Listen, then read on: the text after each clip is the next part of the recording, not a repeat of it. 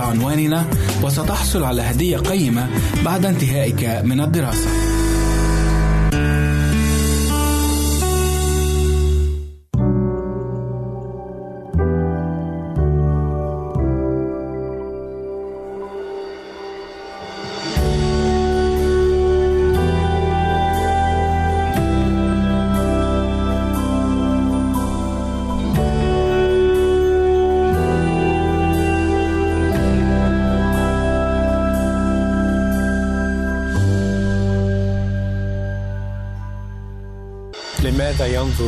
إلى المرأة على أنها هواية وأن عقلها يعتريه نقص وأنها تعوزها الحكمة.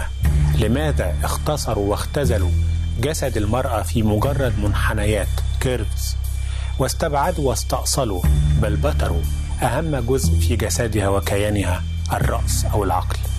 هل ما زال هناك بعض من الرجال يتعاملون مع المرأة على أساس أنها جسد يعلوه رأس وعقل وفكر؟ هل لابد لكل علاقة تجمع بين الأنوثة والرجولة بين المرأة والرجل؟ لابد أن تنتهي بنهاية جسدية؟ أليست هناك نوعيات أخرى من العلاقات بين المرأة والرجل؟ علاقات فكر علاقات تلمذة علاقات علم؟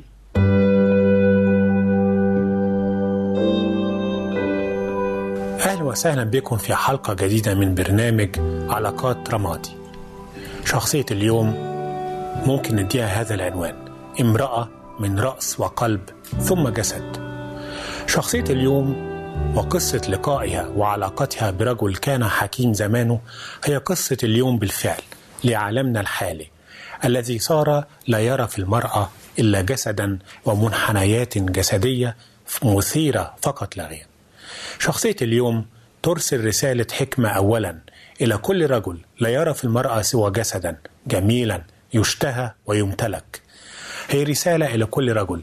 لا يرى في المرأة سوى مصدر لكل غواية وأن عقلها منقوص ولا تفكر إلا في الأمور المادية خاصة المرأة الشرقية. شخصية اليوم امرأة لم يذكر الوحي المقدس اسمها لكن العرب يسمونها بلقيس والأعمال الفنية تسميها زنوبيا إلا أن الكتاب المقدس ذكر فقط أنها ملكة سبأ. كما ورد في سفر ملوك الأول الأصحاح العاشر من عداد واحد 13 أو ملكة التيمن كما وردت في إنجيل متى إصحاح 12 عدد 42 كيف تناول الفن علاقة ملكة سبأ؟ طالبة العلم والحكمة برجل الحكمة في زمانه سليمان. من تناولات الفن لشخصية ملكة سبأ لوحة زيارة ملكة سبأ للملك سليمان للفنان إدوارد بوينتر. عام 1890 تعبق هذه اللوحة بأجواء العظمة والمجد الذي عاش فيه سليمان الملك وكذلك الجمال والحكمة والتأثير الطاغي لملكة سبأ في طلعتها الملوكية وفي كم هداياها. هذا اللقاء الذي تعكسه اللوحة بتفاصيلها الغنية والمبهجة يبدو بالفعل لقاء تاريخيا أو لقاء من عمر الزمن.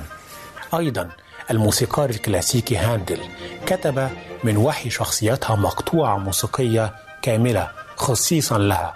أطلق عليها اسم زيارة ملكة سبأ. فماذا عن قصة اللقاء الرائع بين امرأة ملكة قطعت 1200 ميل سفرا للقاء الملك سليمان كي تسائله تساؤلات محيرة كما قدم تفاصيلها الكتاب المقدس. وماذا يمكن أن تعلمنا شخصية ملكة سبأ كنموذج راق للمرأة؟ وهل ما زال هذا النموذج موجود في مجتمعاتنا؟ وما هي الرسالة التي ما زالت ترسلها ملكة سبأ الشغوفة بالحكمة لرجال العصر الحالي الذين حولوا المرأة إلى سلعة في واجهات المحلات وعلى الشاشات فقط ليس إلا؟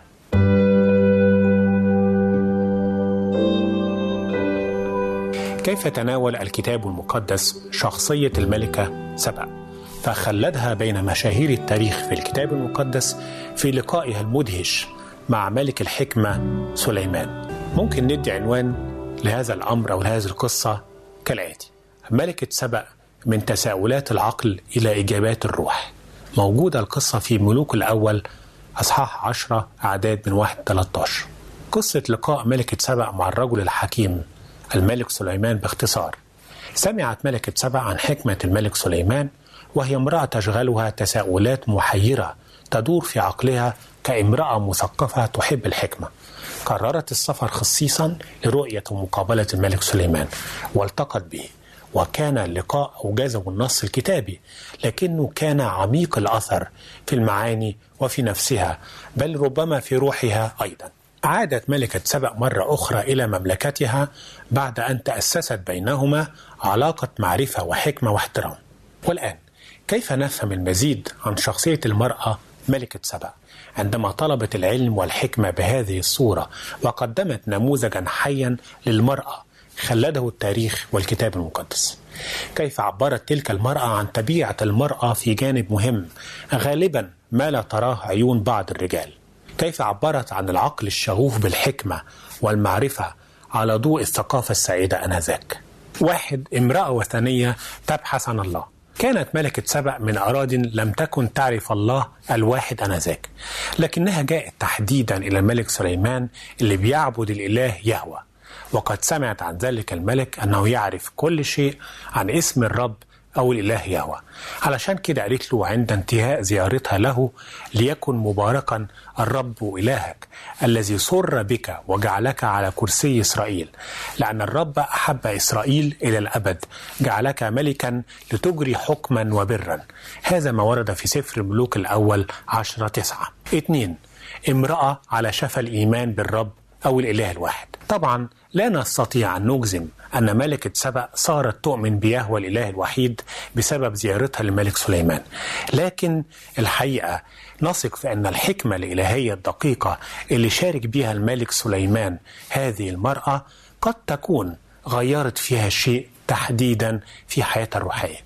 ثلاثة امرأة مكرمة من المسيح. بعد انقضاء مئات السنين بيأتي حكيم الحكماء.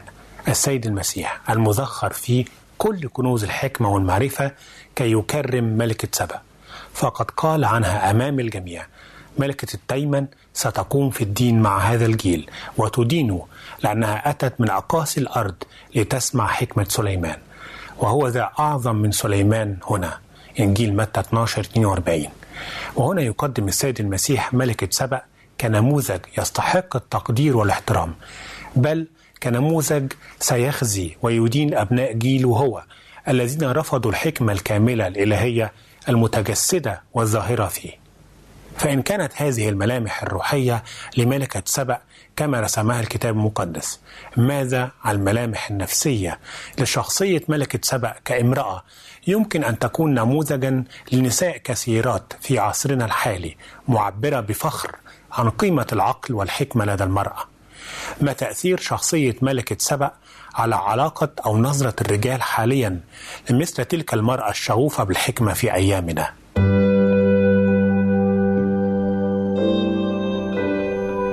كيف نتعرف على الملامح النفسية لشخصية ملكة سبأ؟ واحد امرأة تسعى إلى الحكمة بأي ثمن قطعت ملكة سبأ حوالي 1200 ميل من الخليج العربي حيث كانت مملكتها إلى أورشليم في فلسطين حيث كان سليمان الملك. فقط كي تسمع فيلسوف عصرها وحكيم زمنها سليمان الملك الحكيم فهي تسعى إلى الحكمة بأي ثمن. اثنين امرأة ذكية اجتماعيا. كانت من عادات الملوك أنذاك تبادل الهدايا. إلا أن ملكة سبأ أخذت معها إلى سليمان ما لم يسبق أن أعطي من الهدايا. فقد أتت بجمال حاملة أطيابا وذهبا كثيرا جدا وحجارة كريمة حسب ملوك الأول عشرة اثنين. وأعطت الملك 120 وزن الذهب أي حوالي 4320 كيلو جرام ذهب حسب ترجمة الحياة. ويقدر ثمنه حاليا بحوالي 35 مليون دولار. أعطته أيضا أطيابا كثيرة جدا وحجارة كريمة. لم يأتي بعد مثل ذلك الطيب الكثرة الذي أعطته ملكة سبأ للملك سليمان. ثلاثة امرأة على قدم المساواة مع الرجل. كان استخدام الألغاز والأمثال أمرا شائعا لامتحان الحكمة بين المتناقشين في ذلك الزمان. وهذا ما يوضحه لنا التفسير التطبيقي لكتاب مقدس وبالتالي وعلى ما يبدو كانت ملكة سبأ على قدم مساواة مع سليمان الرجل في ذلك. أربعة امرأة بشخصية آسرة. يقول عنها هيربرت لوكير من بين كل ملكات الكتاب المقدس. لا يوجد ملكة تخلب الألباب كالملكة التي جاءت من مكان ما على الخليج العربي إلى أورشليم لتتحقق بنفسها من حكمة سليمان. كانت ملكة سبأ امرأة صاحبة شخصية جذابة لكل من يقرأ عنها حتى الآن. خمسة. امرأة نعم لكنها إنسان أولا. لم تقم ملكة سبأ بهذه الرحلة الطويلة الشاقة والمكلفة جدا. بدافع حب الاستطلاع مثلا الأنثوي نحو سليمان الملك الرجل الذي أذاع صيته في كل الأرض. بل لأجل طلب الحكمة والمعرفة والفهم. فهي امرأة نعم لكنها إنسان أولا. إنسان له عقل شغوف بالحكمة. ستة. امرأة بعقلية مثقفة. يقول عنها الكتاب المقدس وعن غرض زيارتها الفريدة لسليمان الملك أنها أتت لتمتحنه بمسائل أي تسأله وتنافسه وتجادله وتتعلم منه في مشكلات الحياة وأيضا للعثور على إجابات حول الحياة بكل ما فيها. فهي امرأة بعقلية مثقفة. سبعة. امرأة فيلسوفة. نعم. فالفلسفة في تعريفها أو في اسمها هي حب الحكمة فيلو صوفية. لقد كانت تلك المرأة بالفعل فيلسوفة لأنها محبة للحكمة. عشان كده بيقول عنها المؤرخ يوسيفوس أنها كانت امرأة محبة للبحث في الفلسفة والحكمة. لذلك ذهبت إلى سليمان حكيم عصره كي تستزيد منه. 8 امرأة قلقة بالأسئلة. ليست كل النساء مشغولات أو منهمكات بجمالهن الخارجية بل أيضا هناك الكثيرات من أمثال ملكة سبأ في أيامنا هذه وفيما بيننا. ربما تكون موظفة بريد أو سكرتيرة أو طبيبة أو ربة منزل. إنهن نساءات مشغولات بما هو أهم في الحياة برغم طبعا اهتمامهم الطبيعي الفطري بالجمال والتجميل فهذا لا يمنع ذلك.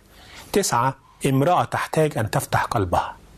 يعبر الكتاب المقدس عن قلب تلك المرأة تعبيرا دقيقا جدا. بيقول وأتت إلى سليمان وكلمته بكل ما في قلبها. نعم فقلب المرأة يحوي الكثير غير الاهتمامات المادية والعادية والأوامر والنواهي لامرأة في السلطة. فقلب المرأة يسعى لمن يصغي إليه ولم يكن أفضل من سليمان ليقوم بهذه المهمة. فهو من يقول عنه الكتاب المقدس فأخبرها سليمان بكل كلامها. لم يكن أمر مخفيا عن ملك لم يخبرها به كما ورد في سفر ملوك الأول عشر ثلاثة ونحن ماذا يمكن أن نتعلم من شخصية ملكة سبأ طالبة العلم عبر البحار والبلاد والتي وجدت ضالتها المنشودة من خلال علاقتها أو لقائها الفريد مع الملك سليمان؟ كيف يجب أن يتعامل الرجال مع مثل هذه المرأة المثقفة حاليا؟ كيف نشعر باحتياج كل امرأة في السلطة إلى الإفضاء بما في قلبها لمن يجيد السمع؟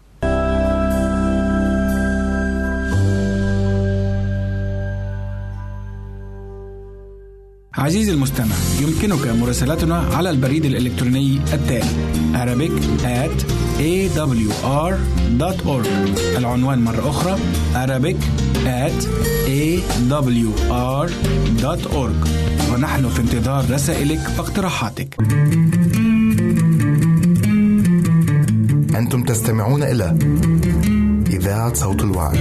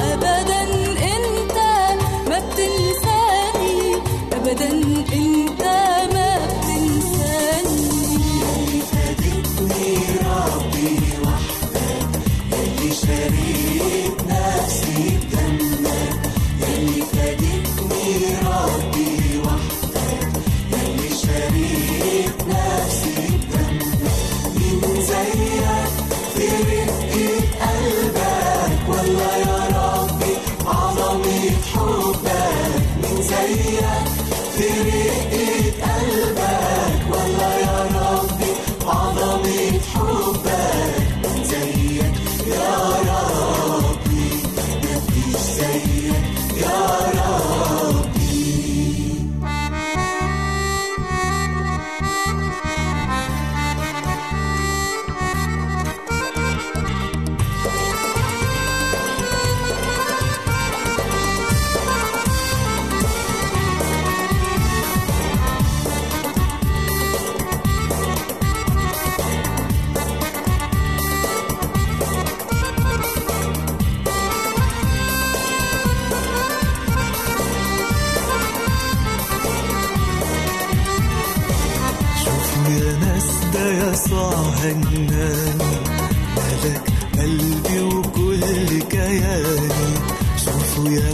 انت يسوع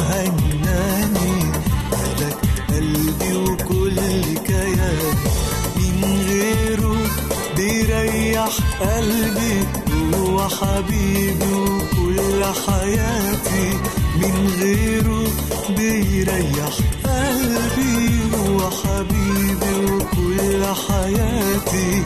هو حبيبي وكل حياتي. هو حبيبي ده كل حياتي.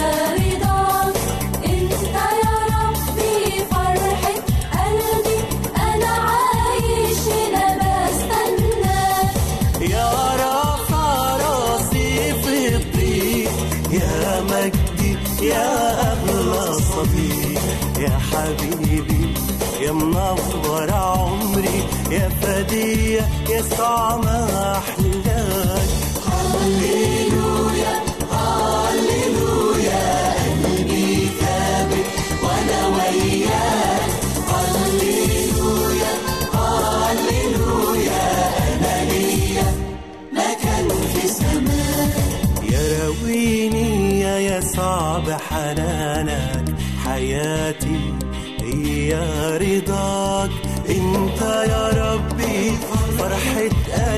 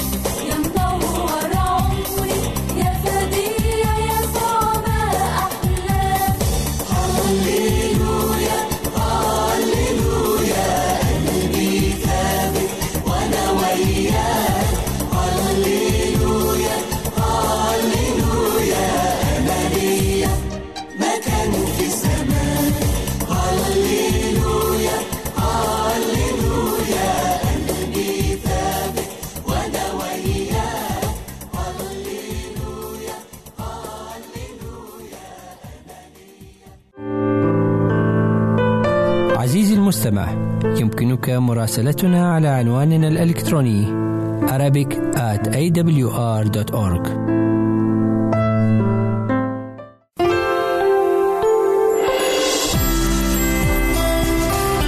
هنا إذاعة صوت الوعد.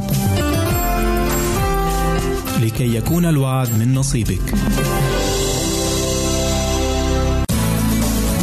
يمكنك مشاهدة هذا البرنامج على قناة الوعد أو على ال website www.l-wad.tv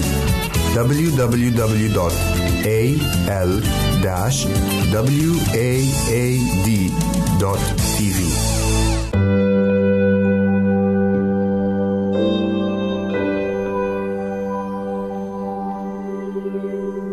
بعد استعراضنا الملامح الفنية والروحية والنفسية لشخصية ملكة سبأ. بيجي السؤال المهم. كيف نتعامل مع شخصية امرأة مثل تلك الملكة الحاكمة الساعية إلى الإجابات عن تساؤلات عقلها وقلبها كيف نتعامل مع المرأة كعقل يفكر ويبحث ويتساءل روحيا ونفسيا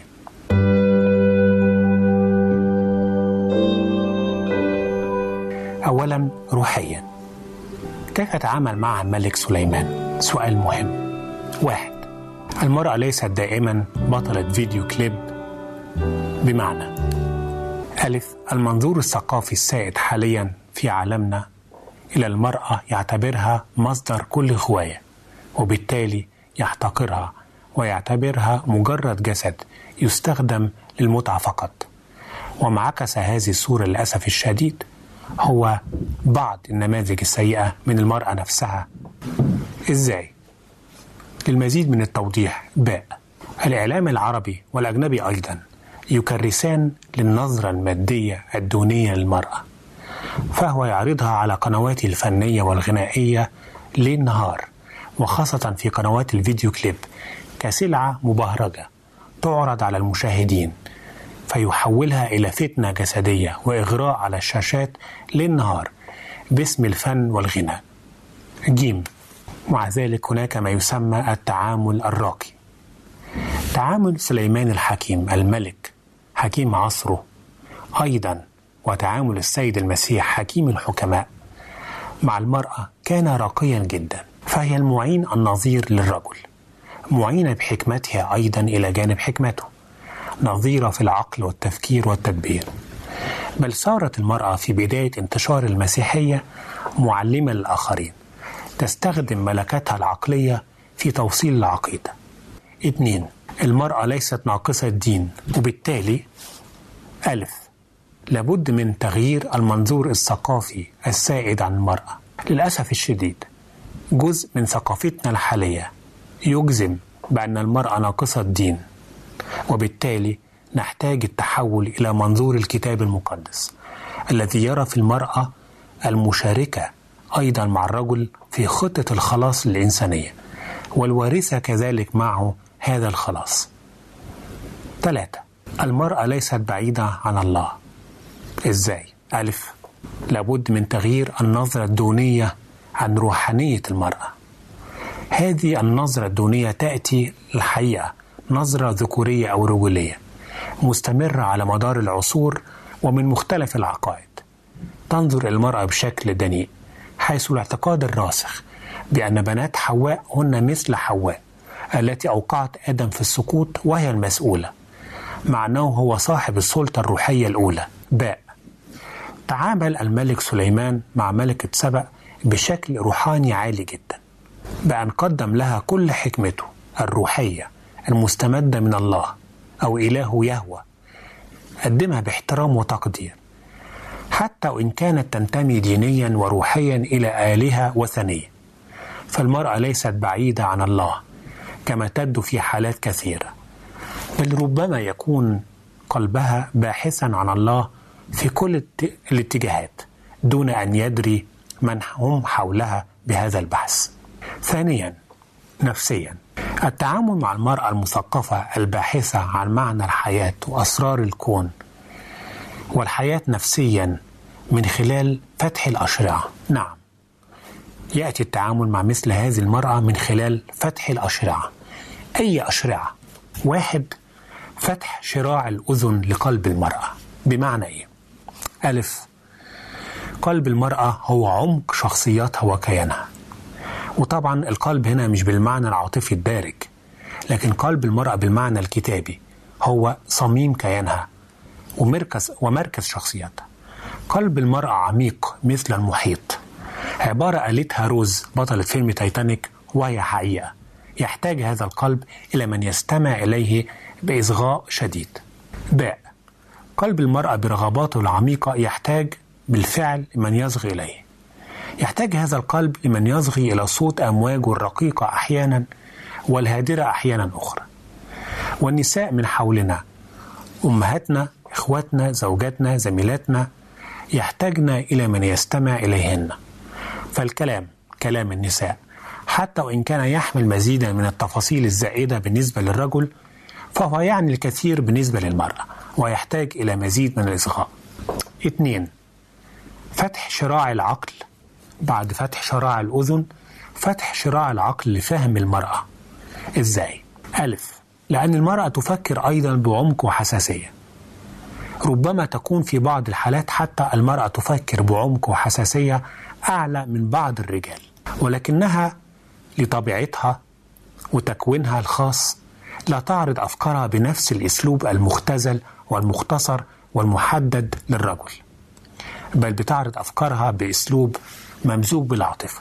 علشان كده باء المرأة تحتاج أن يفهمها الرجل ويتفهم أسلوب تفكيرها. المرأة عقل يفكر أيضا ولكن بمزيد من الكلمات والتعبيرات المشحونة بالعواطف.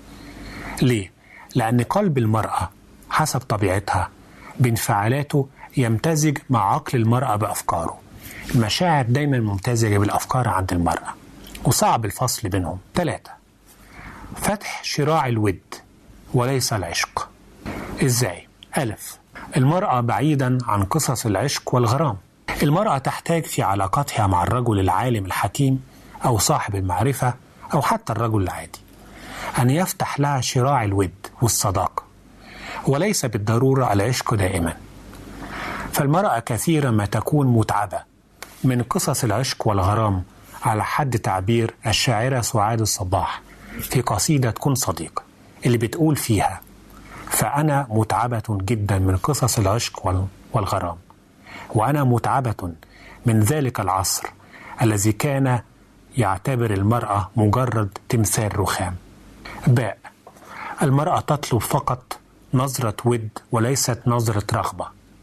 الحقيقة بتحاول نساء كثيرات في عصرنا الحالي وفي مجتمعنا العربي أن تلفت نظر الرجل إلى إنه إلى إنهم لا يريدن أبدا نظرات الرغبة إليهن مش دايما مش بالضرورة بل نظرات الود الإنساني العادي والاحترام. دايما النساء المحترمات بيسعين إلى علاقات إنسانية عادية. وليس بالضرورة علاقات غرامية.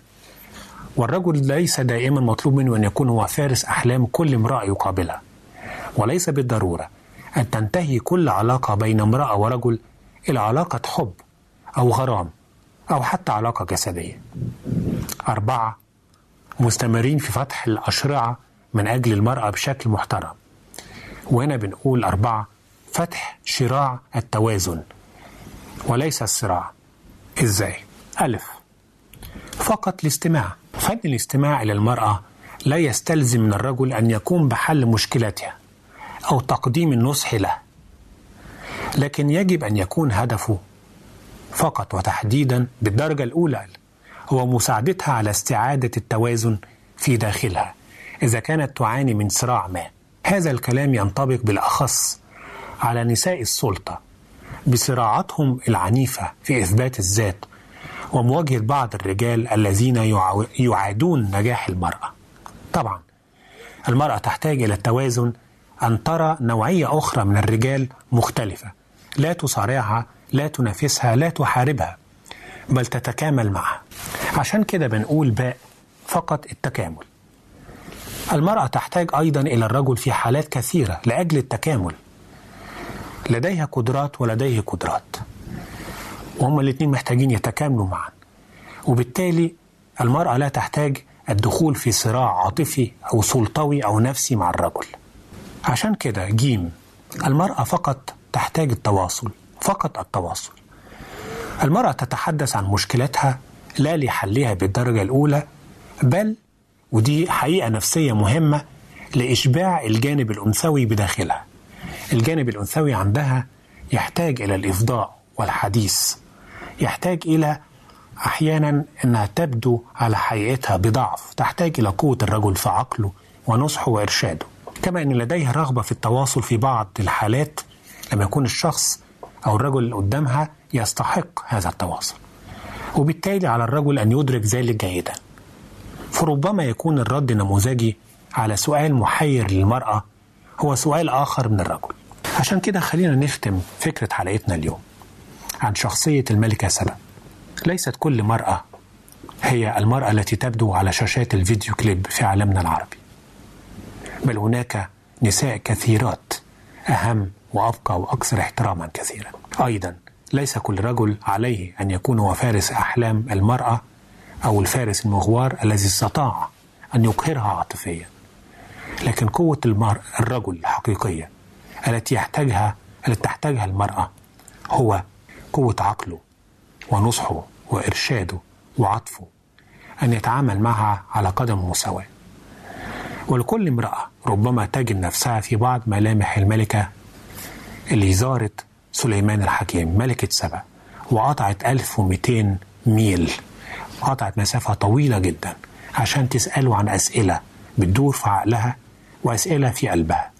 على كل امرأة تجد نفسها في نفس موقف ملكة سبأ. أن تضع في حسبانها أن ليس الجميع سواسية وأن هناك نوعية من الرجال. ربما تؤذي مشاعرها ربما تطمع فيها لكن هذا لا يعتبر مبرر. ألا تستمر في بحث في بحث مستمر عن الحكمة وعن العلم وأنها ستجد مؤ- مؤكدا رجل يستطيع أن يتعامل معه ويتكامل معه باحترام شديد. هذا الرجل هو مقترح على كل امرأة. ربما تجده في حياتها أو ربما تجده في الكتاب المقدس أو بشكل عملي حقيقي في علاقة شخصية مع السيد المسيح. السيد المسيح اللي هو حكيم الحكماء والمزخر فيه كل كنوز الحكمة والعلم والمعرفة. المسيح يستطيع أن يقول أن يكون الرجل الأوحد والأول في الحكمة بالنسبة لكل امرأة. وإلى حلقة قادمة إن شاء الله.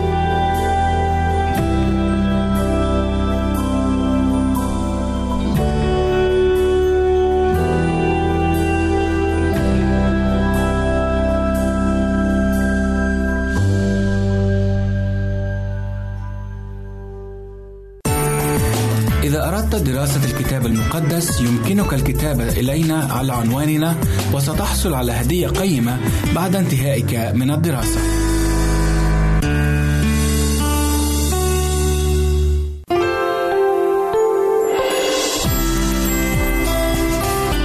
هنا إذاعة صوت الوعد. لكي يكون الوعد من نصيبك.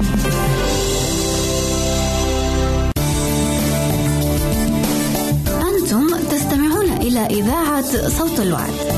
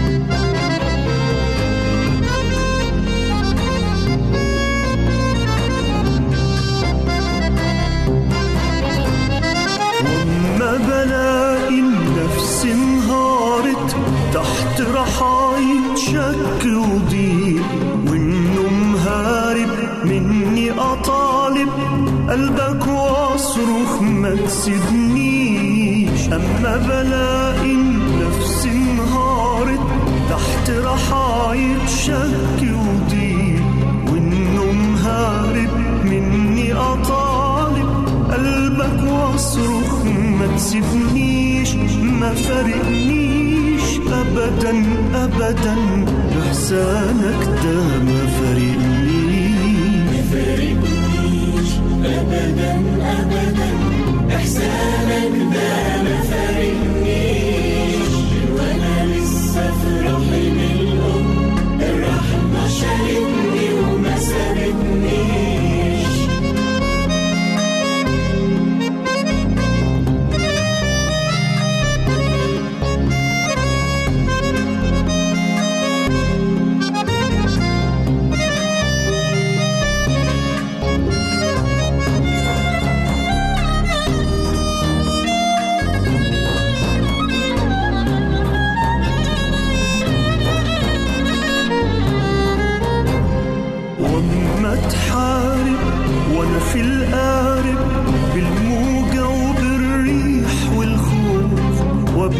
بنازع في هزع رابع تيجي تدافع عني أعيش.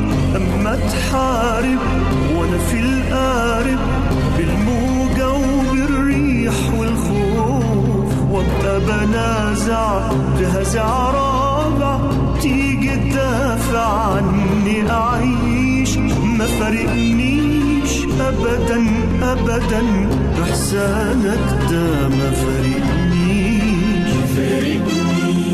أبدا أبدا إحسانك ده ما فرقنيش وأنا لسه في رحم الرحمة شالتني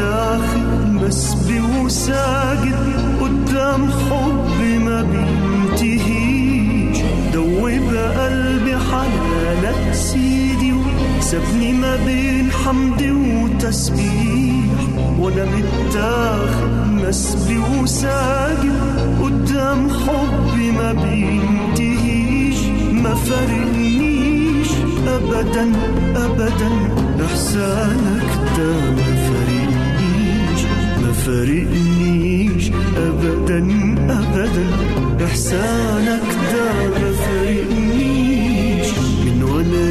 لسه في رحم الأم الرحمة شالتني وما سابتنيش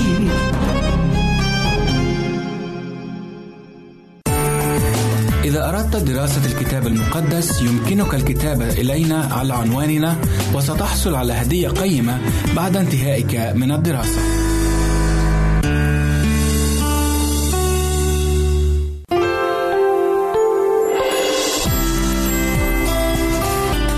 هنا إذاعة صوت الوعد.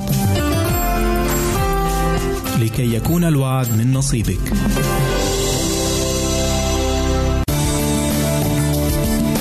أنتم تستمعون إلى إذاعة صوت الوعد.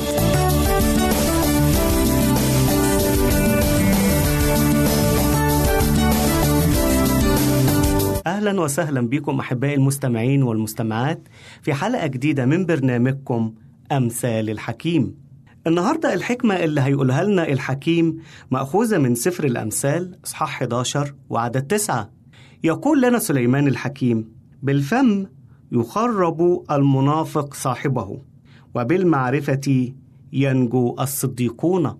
أحبائي الحكمة اللي بيقولها لنا سليمان الحكيم النهاردة حكمة فعلا إحنا محتاجين كلنا نعرفها. بيتكلم الحكيم وبيقول بالفم يخرب المنافق صاحبه. وبالمعرفة ينجو الصديقون.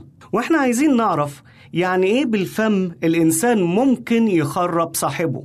هل فعلا ممكن الفم يعمل تأثير لدرجة إن الإنسان الإنسان يكون سبب بركة أو سبب لعنة لأقرب الناس إليه؟ لصديقه لصاحبه لابنه لبنته لزوجته ل... لأي حد من أصحابه؟ تعالوا نشوف النهاردة. إيه اللي بيقصده سليمان الحكيم؟ سليمان الحكيم بيتكلم وبيقول إن الفم عامل مهم جدا جدا في حياة الإنسان. وهنا كلمة يخرب. كلمة يخرب معناها إيه؟ معناها يتلف. معناها يهدم. ها؟ يعني خلي بالنا هنا. إن الفم اللي إحنا بنستخدمه ممكن إن هو يكون وسيلة للبناء ها ممكن يكون وسيلة للبناء. لو أنا استخدمته بطريقه صحيحة وممكن أيضا يكون وسيلة للهدم. عشان كده سليمان الحكيم النهارده بيفكرنا وبيقول خلي بالك إن الفم اللي أنت بتستخدمه آه، مش حاجة سهلة لأ ده ده ليه تأثير وتأثير كبير جدا عليك وعلى المحيطين بيك. طب لما سليمان الحكيم هنا بيتكلم بيقول على إن الفم يخرب بالفم يخرب المنافق صاحبه كلمة المنافق معناها إيه؟ مين هو الإنسان المنافق؟ الكلمة هنا في العربي في الترجمة العربية يمكن مش واضحة قوي إحنا هنا لو خدناها بالمعنى اللي موجود في الترجمة العربية معناها الإنسان ذو الوجهين أو ذو الرأيين المنافق اللي هو بيقول شيء بينما يبطن شيء آخر. يعني مثلا يدي نصيحة وهو عارف أن النصيحة دي غلط. أو ممكن يكون هو الإنسان اللي بيحاول أن هو يخدع الآخرين بالرأي. ده بنقول عليه إنسان منافق. يعني مثلا لو لو إنسان شايف صاحبه بيعمل حاجة غلط وفي الآخر يقول له لا دي حاجة جميلة دي حاجة حلوة برافو عليك ده أنت هايل ده أنت رائع مفيش حد بيعمل زيك. وتكون النتيجة أن صاحب هذا الإنسان يستمر في الغلط اللي هو بيعمله. ده ليه؟ لأن الصديق اللي إداله النصيحة منافق مرائي بوشين إنسان مخادع لكن الترجمة الأدق يا أحبائي في اللغة العبرية مش جاية بمعنى منافق أو مش جاية بمعنى إنسان مرائي جاية بمعنى تاني خالص المعنى ده هو إيه؟ المعنى التاني هو الإنسان الملحد أو الكافر الإنسان اللي هو ليس له اهتمامات بالله أو بعمل الله. إنسان لا يعلم من هو الله في قلبه.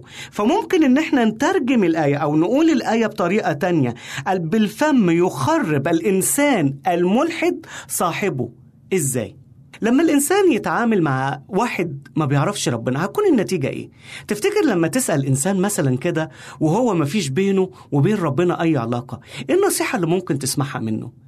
إيه الرأي اللي انت ممكن تسمعه منه هل هيديك رأي في روح ربنا؟ بالتأكيد لا بالتأكيد لا هتلاقي إن الرأي معكوس إن الرأي غلط لأن الله مش جوه قلبه الله مش جوه قلبه عشان كده الكتاب لما بينصحنا بيقول إيه لا تكونوا في نير مع مين؟ مع غير المؤمنين ليه؟ ليه ما نكونش في نير مع غير المؤمنين؟ السبب بسيط جدا إن غير المؤمن عنده إيه اديهولك؟ عنده إيه؟ هل عنده حكمة؟ لا هل عنده الله في قلبه؟ لا هل عنده خوف الله في قلبه؟ لا هل عنده الروح القدس في قلبه؟ لا طب هتاخد منه إيه؟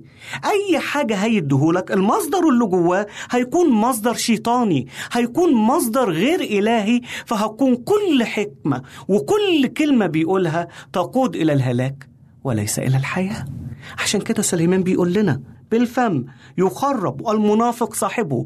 يخرب الملحد صاحبه. الإنسان الذي لا يعلم الله الإنسان الذي لا يوجد في قلبه خوف الله. المنافق أيضا يا أحبائي هو الإنسان اللي بيستخدم الدين لأغراض دنيوية.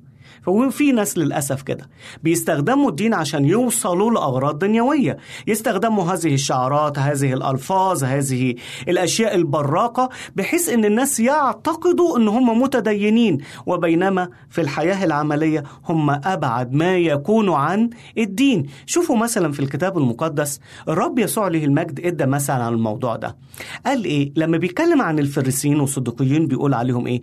الويل ليكم. ليه الويل؟ لأنهم كانوا بيعملوا خطية صعبة جدا. إيه هي الخطية دي؟ يقول ولعلة يطيلون الصلاة.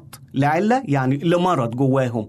كانوا بيطيلوا الصلاة مش لأنهم بيحبوا ربنا مش لأنهم في عشرة بينهم وبين الله. لا لا لا. كانوا بيطيلوا الصلاة لعلة لمرض. ويقول أحد المفسرين إن العلة دي كان إن لما الأرامل والأيتام ما بيكونش ليهم عائل كان لازم في راجل ذكر هو اللي يعول ممتلكاتهم. فعشان يثقوا في شخص لازم يكون الشخص ده متدين وإلا ممكن يحتال عليهم ويأخذ أموالهم. طب ويعرفوا منين إن الشخص ده متدين أو لأ؟ مين أكتر واحد بيصلي أكتر؟ في الوقت. وعشان كده كانوا بيتسابقوا الفريسيين إن هم يطيلوا الصلاة. ليه؟ عشان يخدعوا يخدعوا الآخرين بصلاتهم. هم دول المنافقين. النتيجة للمنافق بيعمل إيه؟ يخرب صاحبه. بيكون تأثيره سيء جدا. تأثيره سلبي جدا جدا. عشان كده إحنا نخلي بالنا نخلي بالنا من النوعية دي. لكن الكتاب بيقول لنا عن النوعية التانية بقى الحلوة اللي يا رب أنت تكون منهم ويا رب أنت يا أختي تكوني منهم أيضا. الكتاب بيقول إيه؟ وبالمعرفة ينجو الصديقون. بالمعرفة. يعني إيه بالمعرفة؟ إيه هي المعرفة في الأول؟ نعرف أحبائي إن المعرفة مش المقصود بها في الكتاب المقدس إن الإنسان يكون متعلم تعليم دينوي، مع إن ده مش غلط، مش غلط إن إحنا يكون معانا مثلا شهادات جامعية أو درجات علمية، أبدا أبدا ده مش الغلط، ولكن المعرفة الكتابية أولها أساسها هي معرفة الله. لأن في ناس عندهم علم عظيم وعلم غزير ولكن للأسف تعرفوا بيوصلوا للإيه في الآخر؟ بيكون النتيجه إن هم بيوصلوا للالحاد بينكروا وجود الله أساسا. وليه أنكروا وجود الله؟ بسبب تعليمهم اللي قادهم في طريق خاطئ. اذا المعرفة اللي بيتكلم عنها الكتاب مش هي المعرفة الدنيوية اللي إحنا بنحصل عليها عن طريق العلم ولكن المعرفة اللي هي معرفة الله معرفة الله. الإنسان اللي بيعرف الله الإنسان اللي بيتقرب للرب يسوع الإنسان اللي هو فعلا فيه علاقة حية بينه وبين ربنا هو ده الإنسان اللي عنده هذه العلاقة اللي بتكون نتيجتها إن الإنسان ده بينجو بهذه المعرفة. وبالمعرفة ينجو الصديقون. بالمعرفة. هل أنت بتعرف ربنا؟ هل أنت يا أختي بتعرفي ربنا؟ وكلمة المعرفة مش مجرد إن إحنا بنعرف معلومات عن الله. لا لا. أحيانا كتير كده إحنا بنفتخر أنا قريت كام إصحاح النهاردة في الكتاب المقدس. عظيم. أنا خلصت الكتاب المقدس في ست أشهر. جميل. لكن الأهم من كل ده انت استفدت إيه من الكتاب المقدس اللي قريته؟ استفدت إيه في علاقتك مع ربنا؟ هل علاقتك مع ربنا اتحسنت اتطورت؟ هل فعلا في نمو في حياتك؟ ولا انت زي ما انت؟ المعرفة مش مجرد معلومات إحنا بناخدها في عقولنا المعرفة أكبر من كده بكتير. المعرفة شيء إحنا بنعيش بيه.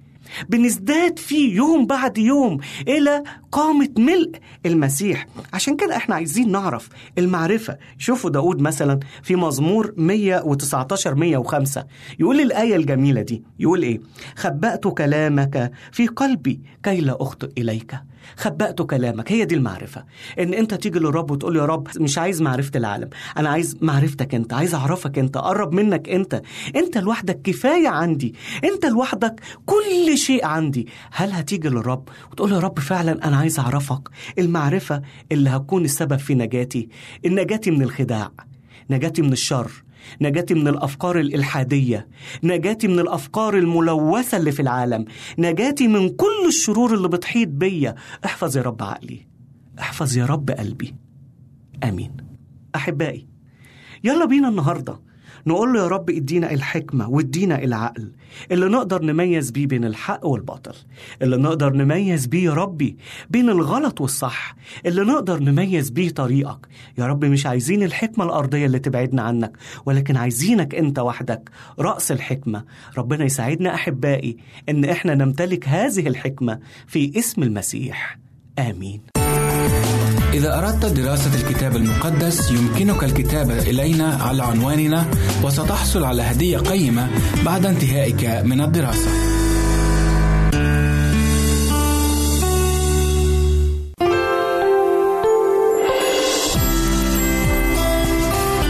هنا إذاعة صوت الوعد. لكي يكون الوعد من نصيبك.